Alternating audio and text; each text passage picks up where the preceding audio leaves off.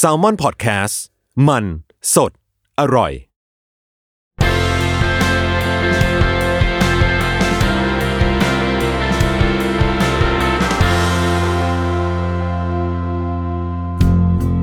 สวัสดีครับ ผู้ฟังทุกท่านนะครับ ยินดีต้อนรับกลับเข้าสู่รายการ Pro and Con ซีซั่น2นะครับ กับผมไอติมพริตวัชรศิลป์นะครับซีซั่นนี้เราจะเรียกว่า Pro and Constitution นะครับ เพื่อที่ว่าจะมาพูดคุยกันในเรื่องของประเด็น รัฐธรรมนูญนะครับ โดยตอนแรกนะครับของซีซั่นนี้เนี่ยเราจะเปิดด้วยหัวข้อที่ว่าไอ้รัฐธรรมนูญฉบับนี้เนี่ยมันมีปัญหาอะไรนะครับ คือผมเชื่อว่าหลายคนที่ติดตามข่าวสารตอนนี้เนี่ยก็จะเห็นถึงถึงการพูดคุยกันถึงเรื่องของการแก้ไขรัฐธรรมนูญฉบับนี้ ถ้าเราย้อนไป 1 ปีเนี่ยเราจะเห็นการถกเถียงในแวดวงการเมืองกันเยอะมาก ระหว่างกลุ่มที่รู้สึกว่าต้องมีการแก้ไข กับอีกกลุ่มหนึ่งที่บอกว่ายังไม่ต้องแก้ไขนะครับพอผ่านมา 1 ปีเนี่ยมาพูดถึงบรรยากาศปัจจุบันเนี่ย ผมคิดว่าคนส่วนมากค่อนข้างเห็นถึงความจำเป็นแล้วล่ะ ที่ต้องมีการแก้ไขรัฐมนูญฉบับนี้ เริ่มเห็นถึงปัญหาของรัฐมนูญฉบับนี้ ถ้าไปดูตัวเลขจากโพลล่าสุดนะครับเป็นโพลของทางนิด้าโพลปรากฏว่าประชาชนที่เห็นถึงความจำเป็นที่ต้องมีการแก้รัฐธรรมนูญเนี่ยอยู่ที่ประมาณ 80 กว่าเปอร์เซ็นต์นะครับคือมีแค่ 10.7%เท่านั้นนะครับที่ระบุว่าไม่ควรสับสนการแก้ไขรัฐมนูญอะไรเลยนะครับเพราะฉะนั้นเรียกได้ว่าเราเริ่มมีฉันทามติแล้ว ว่ารัฐมนูญฉบับนี้เนี่ยมันมันมีปัญหาอยู่ เพราะฉะนั้นในตอนแรกเนี่ยผมอาจจะเท้าความนิดนึงสำหรับใครที่อาจจะไม่ได้ติดตามเรื่องนี้อย่างใกล้ชิดนะครับว่าไอ้รัฐมนูญฉบับนี้มันมีปัญหาอะไรบ้างทำไมมันถึงจำเป็นต้องมีการการแก้ไข ก่อนอื่นต้องบอกว่ารัฐมนูญฉบับที่เราอยู่ปัจจุบันเนี่ยก็มีชื่อเต็มนะครับตามปีพศที่ที่เริ่มบังคับใช้ก็คือรัฐธรรมนูญฉบับพุทธศักราช 2560 นะครับซึ่งถือว่าเป็นรัฐธรรมนูญฉบับที่ 20 นะครับของของประเทศไทย ถามว่า เป็นปกติไหมของประเทศอื่นที่มีรัฐธรรมนูญหลายฉบับนี้ต้องบอกว่าไม่ปกตินะครับ ประเทศที่เขาเรียกว่าเป็นประชาธิปไตยอย่างสมบูรณ์แบบ แล้วก็มีเสถียรภาพทางการเมืองเนี่ยบางทีฉบับเดียวก็เอาอยู่นะครับหรือว่าถ้าจะมีการแก้ไขเนี่ยอาจจะเป็นแก้ไขรายมาตราบ้างนะครับการที่มีการต้องฉีกแล้วก็ร่างรัฐธรรมนูญฉบับใหม่ขึ้นมาอยู่บ่อยๆ ครั้งเนี่ยเเรียกว่าเป็นสิ่งที่ไม่ได้ปกตินะครับสำหรับประเทศทั่วโลกนะครับแต่ว่าเอาเป็นว่า ด้วยวิวัฒนาการของการเมืองของประเทศ แล้วก็การทำรัฐประหารหลาย ๆ ครั้งเนี่ยที่มีการฉีกรัฐธรรมนูญเนี่ยมันเลยทำให้ประเทศไทยตอนนี้เนี่ยเรียกว่าอยู่ภายใต้กฎกติกาของรัฐธรรมนูญฉบับที่ 20 นะครับหรือว่าฉบับพุทธศักราช 2560 ทีนี้ถ้าจะให้สรุปถึงปัญหาของรัฐธรรมนูญฉบับนี้เนี่ย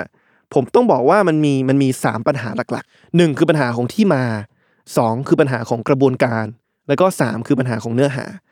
นั่นหมายความว่าในในมุมมองของผมเนี่ยรัฐมนูญฉบับนี้เนี่ยมีปัญหาทั้งที่มากระบวนการ แล้วก็เนื้อหา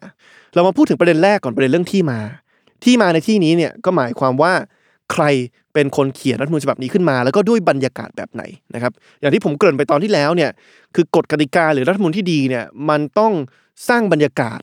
ที่ว่าทุกคนเนี่ยรู้สึกเป็นเจ้าของร่วมของกฎกติกาตรงเนี้ยเพื่อให้กฎกติกาตรงเนี้ยมันเป็นที่ยอมรับของประชาชนในหมู่มาก นะครับเพราะฉะนั้นเนี่ยที่มาก็สำคัญนะครับว่าว่าก่อนที่จะมีการเขียนสักมาตราขึ้นมาเนี่ยเราเราเปิดพื้นที่ให้ประชาชนที่จะถูกรัฐมนูญฉบับนี้มาบังคับใช้เนี่ยมีส่วนร่วมมากน้อยแค่ไหนนะครับ ทีนี้เราไปดูถึงที่มาของรัฐมนูญฉบับปัจจุบันเนี่ยเราจะเห็นว่าที่มาเนี่ยมันถูกเริ่มร่างในช่วงที่เรียกว่าประเทศยังอยู่ภายใต้เผด็จการเต็มรูปแบบนะครับก็คือว่าในปี 2557เนี่ยทางพลเอกประยุทธ์เนี่ยก็ทำการรัฐประหารนะครับแล้วก็ยึดอำนาจจากประชาชนไป นะครับแล้วก็ในช่วง 4-5 ปีก่อนที่จะมีการเรียกว่าคืนอำนาจกลับสู่ประชาชนผ่านการเลือกตั้งเนี่ยก็มีการร่างรัฐธรรมนูญฉบับใหม่ขึ้นมา ฉบับ 60เนี่ยก็ถูกร่างในช่วงประมาณปี 59นะครับแล้วก็ในที่สุดก็ถูกนำเสนอให้กับประชาชนผ่านประชามติ แต่ว่าในกระบวนการร่างเนี่ยการที่มาตัดสินใจว่าจะออกแบบกติกาแบบไหนเนี่ยเรียกได้ว่ามันไม่ได้มีการเปิดพื้นที่ให้ประชาชนทั่วไปเนี่ยได้เข้าไปแสดงความเห็นสักเท่าไหร่ หมายความว่ามันไม่ได้มีการจัดวงสนทนาหรือว่าเวที เป็นจำนวนมากที่เปิดโอกาสให้ประชาชนทั่วไปอย่างอย่างอย่างผู้ฟังแต่ละคนที่ฟังอยู่หรืออย่างผมเนี่ยได้มีโอกาสเข้าไปแสดงความเห็นว่าเราอยากมีกฎกติกาแบบไหน แต่มันกลับถูกร่างโดยไม่กี่คนครับที่มีความใกล้ชิดกับทางรัฐบาลที่มาจากคณะรัฐประหาร แล้วก็ในที่สุดเนี่ยเป็นฉบับที่มีทั้งหมดประมาณ4 0,000คำเนี่ยที่ยื่นมาให้กับประชาชนนะครับ เพราะฉะนั้น กระดุมเม็ดแรกตรงนี้มันมันผิดตั้งแต่ต้น เพราะว่าอย่างที่บอกคือถ้าเราอยากมีกฎกติกาที่ทุกคนรู้สึกเป็นส่วนร่วมเนี่ยการที่คุณไปสมหัวเขียนกติกาตรงนี้ขึ้นมาเองเนี่ยโดยที่ไม่ได้เปิดให้คนทั่วไปเขาไปแสดงความเห็นเนี่ยมันก็ทำให้ในวันที่ผลผลิตมันออกมาเนี่ยมันก็ไม่ได้เป็นสิ่งที่ประชาชนรู้สึกว่าเขาเขาเขายอมรับได้หรือว่าอาจจะอาจจะรู้สึกว่าเขามีส่วนร่วมในการเขียนตรงนั้นนะครับเพราะฉะนั้นในส่วนของที่มาเนี่ยมันก็มีปัญหาอยู่ แต่ว่าพอมาในส่วนที่สองเนี่ยในเรื่องของกระบวนการเนี่ยอันนี้เป็นสิ่งที่ถ้าดูอย่างผิวเผินเนี่ยดูเหมือนไม่มีปัญหา ก็เพราะว่าหลายคนที่เขาสนับสนุนรัฐมนูญฉบับนี้เนี่ยเขามักจะบอกว่ารัฐมนูญฉบับนี้เนี่ยมันผ่านการเห็นชอบจากประชาชนมาแล้ว คือเขาจะบอกว่าไอ้ที่ผมบอกว่าที่มาไม่ได้ถูกเขียนด้วยประชาชนเนี่ยไม่เป็นไรเพราะว่ามีการจัดประชามติที่ถามประชาชนแล้วว่าสิ่งที่คนไม่กี่คนเขียนขึ้นมาเนี่ยรับได้หรือไม่ ถ้าพูดอย่างผิวเผินก็ต้องก็ต้องบอกว่ามีการจัดประชามติจริง นะครับก็ต้องยอมรับว่าความจริงใน ถ้าย้อนกลับไปในวันที่ 7 สิงหาปีพุทธศักราช 2559 เนี่ยก็มีการจัดประชามติจริง เพื่อถามประชาชนเเขาพร้อมจะรับร่างรัฐมนูญฉบับนี้ไหมนะครับใครที่ไปลงคะแนนเสียงในวันนั้นเนี่ยอาจจะพอจำได้ว่ามันมีการถามสองคำถามเนาะมีการถามสองคำถามที่แต่ละคนไปลงคะแนนเสียงคำถามแรกก็คือตรงไปตรงมาคือถามว่าเห็นชอบกับร่างรัฐมนูญฉบับนี้หรือไม่นะครับแล้วก็คำถามที่สองเนี่ย เขาเรียกง่ายๆ คือคำถามพ่วง คือมีการบอกว่าโอเคใน 5 ปีแรกก็คือตั้งแต่ปี 60 ไป 5 ปีเนี่ยจะขอเพิ่มกติกาพิเศษพิเศษเข้าไปได้ไหมนะครับเดี๋ยวจะกลับมาว่าคืออะไร แต่ว่ามีการถามคำถามคำถามพ่วงนี้ไป เพราะฉะนั้นมันก็มีการจัดประชามติจริงนะครับ แล้วก็พอเลือกตั้งประชามติเสร็จในวันที่ 7 สิงหา 2559 เนี่ย ปรากฏว่าก็มีคนออกมาใช้สิทธิ์ 30 ล้านคนนะครับ ผมก็เป็นหนึ่งในนั้นนะครับ ก็ ใช้สิทธิ์ 30 ล้านคน ผลก็ออกมาว่าในคำถามแรกที่ถามว่ารับร่างหรือไม่รับเนี่ยมีคนที่โหวตรับร่างเนี่ย16.8 ล้านคน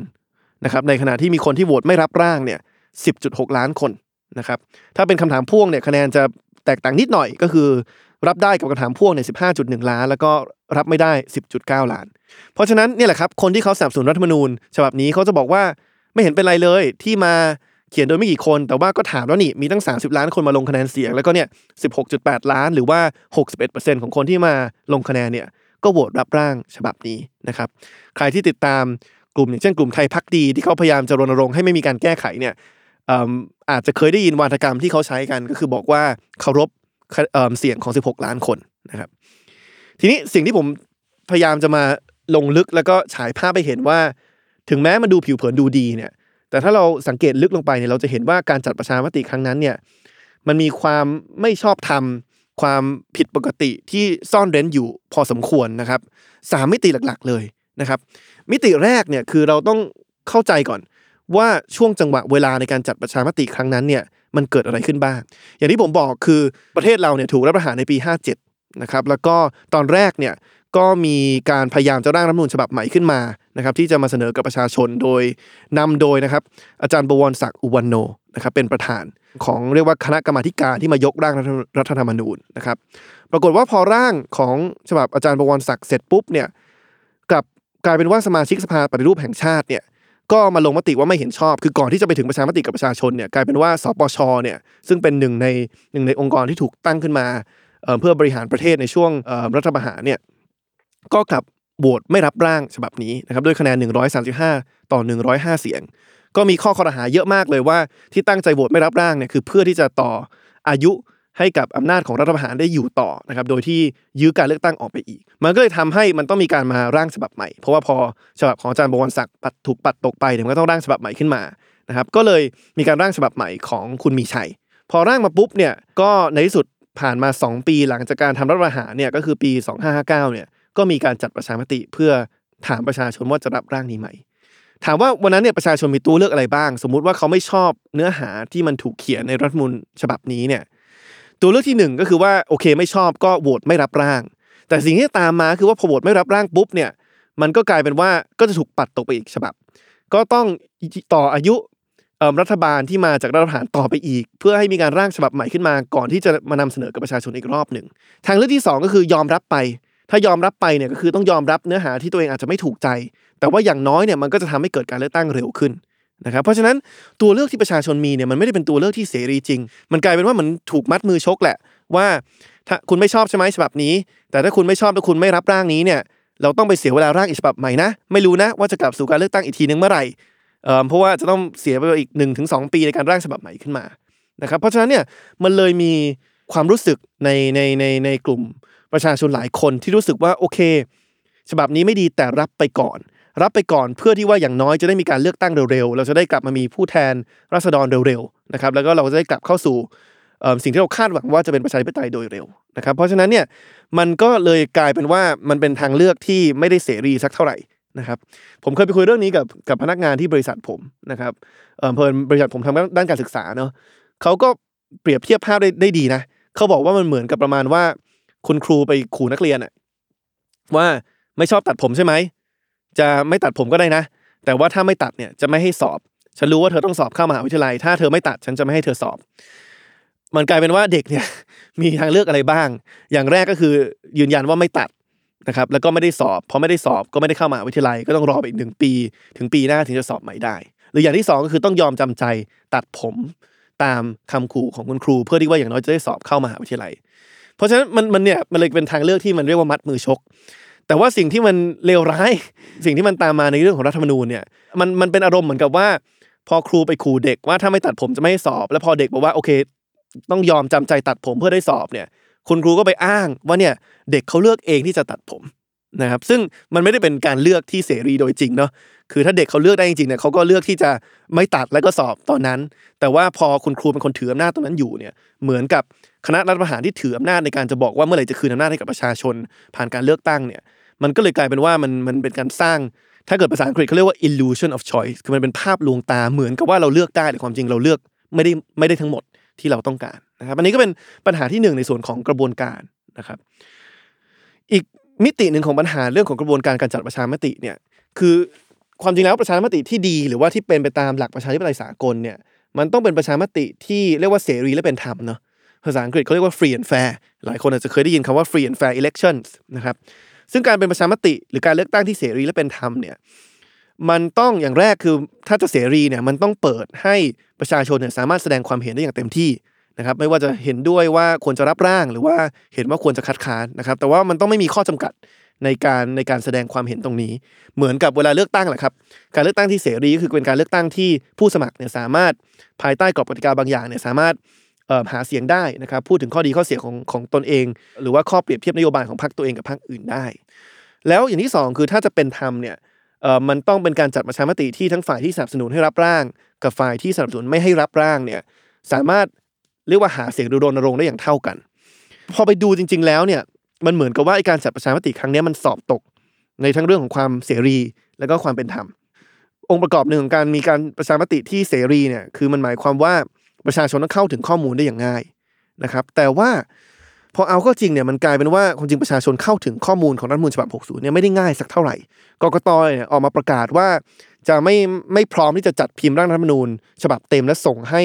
อืม ประชาชนทุกคนนะครับแต่ว่าพร้อมจะพิมพ์แค่ประมาณ 1 ล้านเล่มนะครับแล้วก็ส่งไปตามหน่วยงานราชการ แล้วก็สถาบันการศึกษาต่างๆนะครับทีนี้ถามว่าแหมประชาชนทั่วไปอะวันก็ทำงานอาจจะยุ่งเนี่ยจะมีเวลาเดินทางไปที่หน่วยงานราชการ มีเวลาเดินทางไปที่สถานศึกษาเพื่อไปอ่านฉบับเต็มไหมก็ก็คงไม่กรกตก็เลยออกมาบอกว่าโอเคไม่เป็นไร ถ้างั้นจะแจกเพียงเพียงเขาเรียกว่าเป็นจุลสารสรุปสาระสำคัญของร่างรัฐมนูญฉบับนี้นะครับแต่ปัญหาก็คือว่าพอส่งไอ้ตัวสรุปตรงเนี้ย ไปให้กับประชาชนที่บ้านทุกคนเนี่ย มันกลายเป็นว่าไอ้เนื้อหาของไอ้ตัวบทสรุปตรงเนี้ย มันสรุปแต่สิ่งที่เหมือนจะกับจะเป็นข้อดีมา คือพยายามจะขึ้นต้นด้วยว่าโอเครัฐมนูญฉบับนี้มีข้อดีอะไรบ้าง เช่น ข้อดีเช่นโอเค ไปปราบโกง ซึ่งก็ถกเถียงได้ว่าปราบโกงจริงหรือเปล่านะครับ หลังจากเห็นสภาพแวดล้อมทุกๆวันตอนนี้ แต่ว่ามันกลายเป็นว่ามันมันมันเป็นข้อมูลที่มันนำเสนอแค่ด้านเดียวนะครับ คือมันเป็นข้อมูลที่นำเสนอแค่แค่สิ่งที่คนพยายามจะบอกว่าเป็นข้อข้อดีของรัฐมนูญฉบับนี้ไม่ได้เสนอทั้งสองด้าน ทีนี้ยิ่งไปกว่านั้นเนี่ย เรายังเห็นถึงกฎหมายบางอย่างที่ถูกออกมาเพื่อกำกับกติกาเกี่ยวกับการจัดประชามติเนี่ยอย่างตัวอย่างหนึ่งที่ผมอยากจะอ่านให้ฟังเนี่ยคือเป็นพระราชบัญญัติประชามตินะครับที่ออกมากำกับกฎกติกาของประชามติครั้งนั้นเนี่ยมาตรา 61เนี่ยเขียนไว้แบบนี้นะครับ ซึ่งฟังดูฟังดูผิวเผินมันดูดี แต่เดี๋ยวจะเล่าให้ฟังว่าทำไมมันถึงมันถึงมีความผิดปกติซ่อนเร้นอยู่นะครับมันเขียนไว้ว่า ผู้ใดดำเนินการเผยแพร่ข้อความภาพเสียง ในสื่อหนังสือพิมพ์ วิทยุโทรทัศน์สื่ออิเล็กทรอนิกส์หรือในช่องทางอื่นใด ที่ผิดไปจากข้อเท็จจริง หรือมีลักษณะรุนแรง ก้าวร้าว หยาบคาย ปลุกระดมหรือข่มขู่นะครับอันนี้อันนี้ทำไม่ได้นะครับเขาเขากำหนดมาแบบนั้น ซึ่งโอเค ฟังดูผิวเผินมันอาจจะดูดีแต่ว่าเนี่ยพอเราใช้คำพูดอย่างเช่น ผิดไปจากข้อเท็จจริงเนี่ยมันก็เป็นพื้นเป็นคำพูดที่ค่อนข้างกว้าง ค่อนข้างหลวมนะครับเพราะฉะนั้นมันถูกตีความได้หลายหลายมิติ แล้วยิ่งมาคำศัพท์ อย่างเช่นรุนแรงก้าวร้าวหยาบคายปลุกระดมเนี่ยโอ้โห มันยิ่งยิ่งกว้างจนมันมันมันมันเปิดช่องโหว่ให้สามารถถูกเอาไปบังคับใช้อย่างผิดวิธีได้เหมือนกันนะครับทีนี้พอไปดูการบังคับใช้ของกฎหมายนี้เนี่ยเราจะเห็นครับว่ามันบังคับใช้ไม่เหมือนกันนะครับเพราะว่าถ้าเราไปดูถึงจำนวนเรียกว่าประชาชนที่โดนกฎหมายนี้เล่นงานจริงๆเนี่ยมีทั้งหมด 43 คน มีอีก 160 คนนะครับที่โดนเล่นงานโดยคำสั่งหัวหน้าคอสชที่บอกว่าห้ามมีการชุมนุมเกิน 5 คนขึ้นไป ซึ่งตอนนั้นก็ยังมีอยู่ในในช่วงปี 59 ปรากฏว่า 43 คนที่โดนเรื่องของพรบประชามติ แล้วก็อีกอีก 160 คนที่โดนเรื่องของคำสั่งหัวหน้าคอสชเนี่ย203 คนเนี้ยส่วนใหญ่เป็นคนที่ออกมารณรงค์ในการคัดค้านการการรับร่างรัฐธรรมนูญฉบับนี้ คือนอกจากคนประชาชนทั่วไปจะเข้าไม่ถึงข้อมูลอย่างอย่างแพร่หลายแล้วเนี่ยกลายเป็นว่า กลุ่มที่ออกมาคัดค้านเนี่ยกับถูกเล่นงานมากกว่ากลุ่มที่ออกมาสนับสนุนนะครับ เพราะฉะนั้นอันนี้แหละครับ มันก็เลยทำให้ว่าประชามติครั้งนั้นเนี่ยเรียกว่าอาจจะเป็นประชามติที่ไม่ไม่สามารถพูดได้ว่าเสรีและเป็นธรรมนะครับ ซึ่งมันก็เหมือนกับพวกประเทศบางประเทศที่ไม่ได้เป็นประชาธิปไตยจัดการเลือกตั้ง แล้วก็แล้วก็คะแนนออกมาพักหนึ่งชนะไปแบบ 80 90เปอร์เซ็นต์มันก็โอเคก็อาจจะไม่แย่ถึงขั้นนั้น แต่ก็ก็เนี่ยแหละครับ ก็แย่ระดับหนึ่งแหละ ที่ทำให้เราเรารู้สึกว่าเออมันมันมีจุดบกพร่อง หรือว่าหรือว่าตราบาปของการทำประชามติครั้งนั้นอยู่ เพราะฉะนั้นอันนี้ก็เป็นเป็นอีกมิติหนึ่งของของกระบวนการที่เป็นปัญหา มิติสุดท้ายนะครับก่อนที่เราจะปิดเรื่องของกระบวนการเนี่ยก็คือว่าการเขียนคำถามประชามติอันนี้ก็สำคัญนะคือกระบวนการหนึ่งที่สำคัญมากคือคือเวลาเราเราเข้าคูหาและเห็นคำถามประชามติเนี่ยมันถูกเขียนว่าอย่างไร ทีนี้คำถามแรกที่ถามว่ารับร่างไม่รับร่างนี้ อันนี้ก็เป็นคำถามเรียกว่าคำถาม standard หรือว่าคำถามมาตรฐานก็อาจจะไม่ได้มีปัญหาอะไรมาก แต่ไอ้คำถามพ่วงเนี่ยโอ้โห ไปอ่านแล้วคนจะงงอะครับ คือผมขนาดผมรู้นะ ว่ามันจะถามผมว่าอะไร ขนาดผมติดตามเรื่องนี้มาอย่างใกล้ชิดก่อนที่จะไปลงคะแนนเนี่ย ผมเข้าไปในคูหาวันนั้นเนี่ย ผมยังต้องอ่านซ้ำอีกรอบนึงเลย เพื่อจะมั่นใจว่าเอ้เราอ่านคำถามถูกหรือเปล่าคำถามพ่วงมันเขียนไว้แบบนี้นะครับ แล้วต้องขอโทษที่ใช้เวลาสักนิดหนึ่งเพราะมันเขียนไว้ยาวจริงๆ มันเขียนว่าท่านเห็นชอบหรือไม่ ว่าเพื่อให้การปฏิรูปประเทศเกิดความต่อเนื่องตามแผนยุทธศาสตร์แห่งชาติ สมควรกำหนดไว้ในบทเฉพาะการ ว่าในระหว่าง 5 ปีแรกนับแต่วันที่มีรัฐสภาชุดแรกตามรัฐธรรมนูญฉบับนี้ ให้ที่ประชุมร่วมของรัฐสภาเป็นผู้พิจารณาให้ความเห็นชอบบุคคล ซึ่งสมควรได้รับแต่งตั้งเป็นนายกรัฐมนตรี อ่าแล้วโอ้โหงงครับ คือใครไม่ได้ติดตามการเมืองใครไม่ได้จบรัฐศาสตร์มานี่งงได้ง่ายมากนะครับขนาดผมติดตามอย่างใกล้ชิดยังต้องอ่าน ทบทวนคำถามเลย เกิดเข้าห้องสอบเจอคำถามแบบนี้นี่โอ้โหมึนเลยครับ นั่นแหละครับ มันก็เลยเรียกว่าเรียกว่าผิด หลักเกณฑ์นิดนึงเพราะว่าพอเราจะจัดประชามติเรามีการถามคำถามที่มันสำคัญมาก ต่อการกำหนดอนาคตประเทศชาติ แล้วก็อนาคตของประชาชนทุกคนเนี่ยคุณควรจะถามให้มันไม่คลุมเครือ เรียกว่าอ่านแปลไทยเป็นไทยได้อะคือคืออ่านแล้วมันเข้าใจ ซึ่งความจริงไอ้ประโยคยาวๆที่ผมพูดมาเนี่ยไม่ได้มีอะไรมากหรอกนะครับ นอกจากการที่จะถามว่าโอเคไหมกับการที่มีสวที่ไม่ได้ไม่ได้มาจากการเลือกตั้งไปเลือกนายก คือถามแค่นั้นเลยครับ แต่โหเขียนไว้ซะเนี่ยการที่ใช้บอกว่าสวมาเลือกเนี่ยเราใช้คำว่าให้ที่ประชุมร่วมกันของรัฐสภา อะคนที่เขาไม่ได้ไม่ได้ติดตามหรือว่าไม่ได้ไม่ได้ไม่ได้ศึกษาอย่างใกล้ชิดเนี่ยเขาอาจจะไม่รู้ว่ามันหมายความว่าอะไรนะครับ คือผมอ่านคำถามเนี้ยคือมันมันมันมันซับซ้อนมากนะครับ แต่สิ่งที่มันแย่กว่าความซับซ้อนของมันเนี่ยคือความชี้นำนะครับ คือจะเห็นว่าเขาไม่ได้ถามนะ ว่าเห็นชอบหรือไม่ว่าเอ่อจะให้มีการเลือกนายกจากประชุมร่วม แต่เขาถามว่าจะเห็นชอบหรือไม่ว่า เพื่อให้การปฏิรูปประเทศเกิดความต่อเนื่องตามแผนยุทธศาสตร์ชาติ โอ้โห คือมันมันชี้นำสุดๆอะ คือถ้าพูดถ้าพูดแบบอัดตรงไปตรงมาเลยนะ มันเป็นคำถามของพนักงานเซลล์อะคือสมมติอย่างอย่างผมอยู่บริษัทสตาร์ทดีเนี่ยเเราก็เป็นเป็นการสมัครเหมือนกับสมัครสมาชิกเข้ายิมอะครับ สมมุติว่าใกล้จะถึงวันหมดอายุของของการเป็นสมาชิกหนึ่งปีของของยิมแห่งหนึ่งแล้วเนี่ย มีพนักงานคนหนึ่งเดินเข้ามา หาคุณที่ยิม แล้วก็บอกว่าเนี่ยเพื่อให้สุขภาพของคุณนั้นยังคงแข็งแรงอยู่นะครับ เห็นชอบหรือไม่ว่าควรจะต่ออายุสมาชิกนี้ไปอีกหนึ่งปี นะครับแหม่พูดซะอย่างนี้เนี่ยมันคือเป็นการเป็นการพยายามจะชี้นำหรือว่าชักจูงให้ให้ต่ออายุนี่ก็เหมือนกันครับ คือมันกลายเป็นเป็นถามเพื่อชี้นำหรือว่าชักจูงให้คนตอบว่าเห็นชอบ ซึ่งมันไม่ควรจะเป็นครับกับประชามติที่มันควรจะเป็นกลาง คือคุณควรจะมีความพิถีพิถันอย่างมากในการที่เขียนคำถามให้มันเป็นกลาง แล้วสิ่งที่มันมันมันผมว่ามันเห็นภาพชัดมากเลย คือในช่วงที่เรามีประชามติไอ้เรื่องรัฐธรรมนูญปี 59เนี่ยมันก็มีการจัดประชามติอีกประเทศหนึ่งนะครับคือประเทศอังกฤษ หรือว่าสหราชอาณาจักร ที่นั่นเนี่ยเขามีการจัดประชามติเกี่ยวกับว่าอังกฤษเนี่ยควรจะยังเป็นสมาชิกของ EU เอ่อหรือว่าสหภาพยุโรปหรือไม่นะครับซึ่งก็เป็นเป็นคำถามที่สำคัญมากเหมือนกัน เพราะว่าประเทศอังกฤษเนี่ยก็เป็นสมาชิกของสหภาพยุโรปมาหลายสิบปีแล้ว แล้วก็สำหรับใครที่อาจจะไม่ได้ติดตามการเมืองต่างประเทศเนี่ย EU หรือว่าสหภาพยุโรปเนี่ยมันก็คล้ายๆกับอาเซียนของภูมิภาคเราแหละก็คือมันเป็นองค์กรที่ที่รวม หลาย ๆ ประเทศในในภูมิภาคเพื่อมาหาความร่วมมือร่วมกัน ทีนี้เนี่ยมันก็เป็นคำถามที่สำคัญเนาะซึ่งคนที่เขารับผิดชอบ หรือว่าคณะกรรมการที่จัดประชามติเนี่ยเขาก็ต้องพยายามจะเขียนคำถามให้เป็นกลางที่สุด มันมีการเขียนคำถามฉบับแรกขึ้นมานะครับคือคือตอนที่เขาถกเถียงว่าจะเขียนคำถามอะไรในประชามติครั้งนี้เนี่ยตอนแรกในยคำถามที่มันเขียนมาคือถามว่า สหราชอาณาจักรควรยังคงเป็นสมาชิกของสหภาพยุโรปหรือไม่นะครับแล้วก็ให้เลือกว่าใช่หรือว่าไม่ แม่ฟังดูดีกว่า ดีกว่าของเราเยอะเลยเนาะ คือคือประโยคเดียวเข้าใจจับใจความได้ง่ายนะครับ แล้วก็ไม่ได้มีการพยายามจะชี้นำปรากฏว่าไอ้คำถามอันเนี้ยที่ฟังดูแล้วฟังดูดีเนี่ย ไม่ผ่านนะครับ คือคณะกรรมการของอังกฤษเขาบอกว่ายังเป็นกลางไม่พอ เออ ตอนแรกผมอ่านอ่านรายงานตรงนี้ก็งงว่าเป็นกลางไม่พอยังไงโอ้โหสั้นกระชับมาก แล้วก็ดูไม่ได้ชี้นำอะไร ปรากฏเขาบอกว่าเขาไปปรึกษานักจิตวิทยา นักจิตวิทยาเนี่ยเขาวิเคราะห์มาว่า ถ้าประชาชนคนไหนเนี่ย ไม่แน่ใจว่าควรจะโหวตใช่หรือไม่เนี่ย และเข้าไปในคูหาเนี่ย แล้วยังก้ามกึ่งอยู่ว่าจะโหวตไปทางไหนเนี่ยโอกาสที่เขาจะตัดสินใจโหวตว่าใช่เนี่ย มันมากกว่าไม่เพราะว่าคนมักจะอยากเลือกอะไรที่มันฟังดูบวกมากกว่าฟังดูลบ โอ้โห ลึกซึ้งมากนะคือเขาแบบพิถีพิถันมากอะคือ พอเป็นตัวเลือกคำว่าใช่หรือไม่เนี่ยเขาบอกว่ากลางไม่พอ เพราะว่ามันจะทำให้คนเอ็นเอียงไปทางด้านคำว่าใช่ แล้วเขาไปวิเคราะห์เพิ่มอีกนะครับนักจิตวิทยาเขาวิเคราะห์เพิ่มอีกว่า ในตัวคำถามเองเนี่ยมันคิดมันถามว่าสหราชอาณาจักรควรยังคงเป็นสมาชิกของสหภาพยุโรปอยู่หรือไม่ คือมีการเขียนถึงประโยคที่เขียนว่ายังคงเป็นสมาชิก แต่เขาบอกว่าพอไม่ได้เขียนถึงถึงคำว่าออกจากจะออกจากสมาชิกภาพเนี่ย มันทำให้ไอ้กลุ่มที่รณรงค์ให้ยังคงเป็นสมาชิกอยู่เนี่ยเหมือนกับมันได้พื้นที่บนคำถามเยอะกว่า คือมันได้ทำเลดีกว่า เพราะว่าในคำถามมันเขียนถึงการยังคงเป็นสมาชิก โอ้โห ลึกซึ้งขึ้นไปอีกนะครับ เนี่ยและความพิถีพิถันตรงเนี้ย ความละเมียดละไมตรงเนี้ยมันเลยทำให้คณะกรรมการเขาเลยเปลี่ยนคำถามครับ คือถ้าย้อนกลับไปดูคำถามที่อยู่บนบัตรเลือกตั้งหรือว่าบัตรประชามติของสหราชอาณาจักรในวันนั้นเนี่ยมันกลายเป็นเปลี่ยนไปถามว่า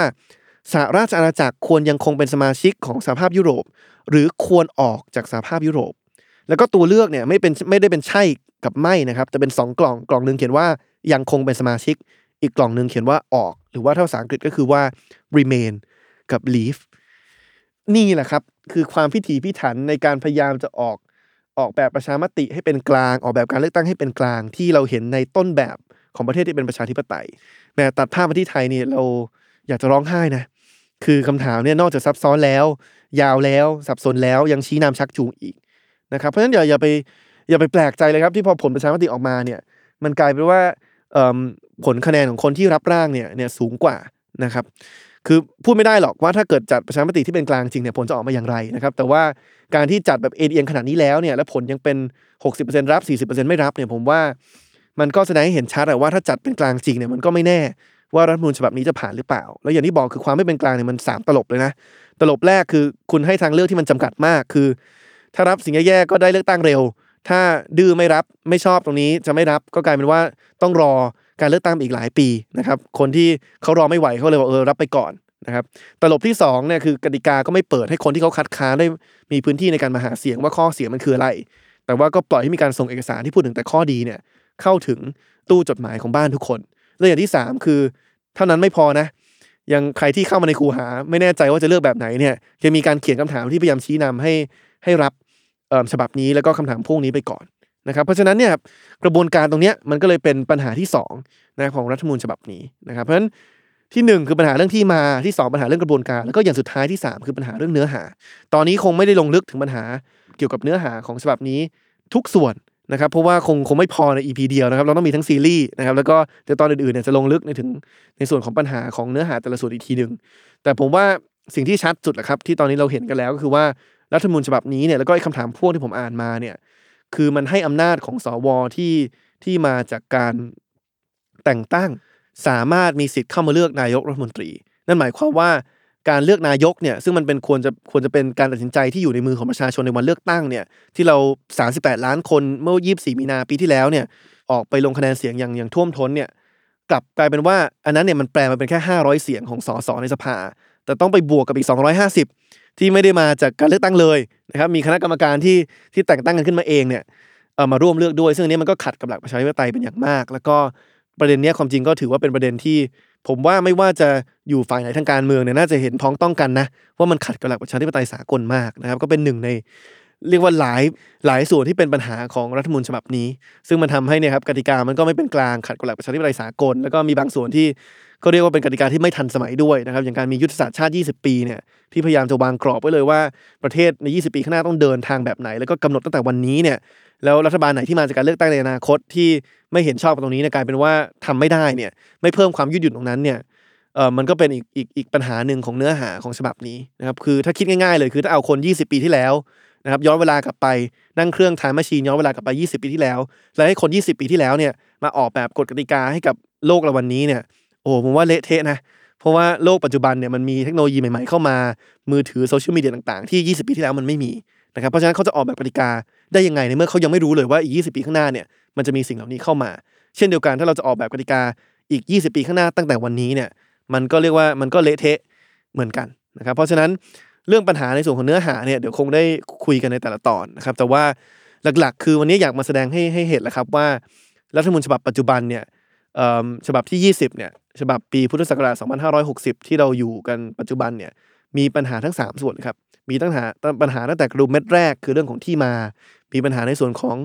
อกระบวนการนะครับอย่างที่ 2 แล้วก็มีปัญหาในส่วนของเนื้อหาสาระในแต่ละมาตราในรัฐธรรมนูญฉบับนี้ด้วยนะครับเพราะฉะนั้นอันนี้ก็เลยเป็นที่มาของทำไมทุกคนถึงถึงหันมาพูดเป็นแทบจะเป็นเสียงเดียวกันว่าจำเป็นต้องมีการแก้ไข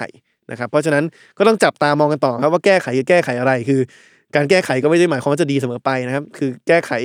อาจจะแก้ไขแย่ลงก็เป็นไปได้ หรือว่าจะแก้ไขให้มันดีขึ้นแค่บางส่วน แต่ว่าไม่ไปแตะใจความสำคัญก็เป็นไปได้ เพราะฉะนั้นในตอนถัดไปเนี่ยเดี๋ยวเราคงมาพูดคุยกันเพิ่มเติมอีกทีหนึ่งนะครับว่า ถ้าจะแก้ไขฉบับนี้ให้มันดีขึ้นในส่วนของเนื้อหาสาระเนี่ยควรจะต้องปรับอะไรตรงไหนอย่างไรบ้างเพราะฉะนั้นขอทิ้งท้ายตอนนี้ด้วยกันด้วยกันด้วยกันว่า ถ้าใครไปเจอ อีกคนหนึ่งที่ยังคัดค้านการแก้รัฐธรรมนูญอยู่ แล้วก็บอกว่าเนี่ยรัฐธรรมนูญฉบับนี้ผ่านการเห็นชอบของประชาชนมาแล้วนะ ผ่านการจัดจัดทำประชามติที่มี 16 ล้านคนลงคะแนนเสียง อนุมัติรับร่างแล้วนะ ก็นี่แหละครับ ผมให้ข้อมูลเต็มที่เลยใน EP นี้ในการเอาไปใช้ตอบเขาได้ว่าทำไม ที่มาและกระบวนการของการได้มาซึ่งรัฐธรรมนูญฉบับนี้เนี่ยมันไม่ได้เป็นสิ่งที่เราที่ที่เป็นกลางและเป็นธรรมแล้วก็ไม่ได้เป็นสิ่งที่เราควรจะภาคภูมิใจ แล้วก็ไม่ควรจะเป็นสิ่งที่เรากล้าทำให้เรากล้าพูดเต็มปากเต็มคำว่า มันผ่านการเห็นชอบของประชาชนอย่างแท้จริงนะครับเพราะฉะนั้นก็ฝากไว้เท่านี้ครับสำหรับวันนี้ แล้วก็ยังไงติดตามเรื่องราวของรัฐธรรมนูญ ทั้งปัญหาที่มีอยู่ แล้วก็ทางออกที่เราสามารถหาร่วมกันได้นะครับ กับผมไอติมผลิตวัชรศิลป์ทาง Pro and Con ซีซั่น2นะครับหรือว่าที่ชื่อว่า Pro and Constitution ได้นะครับ ทุกวันพุธทุกช่องทางของ Salmon Podcast วันนี้ลาไปก่อนครับ สวัสดีครับ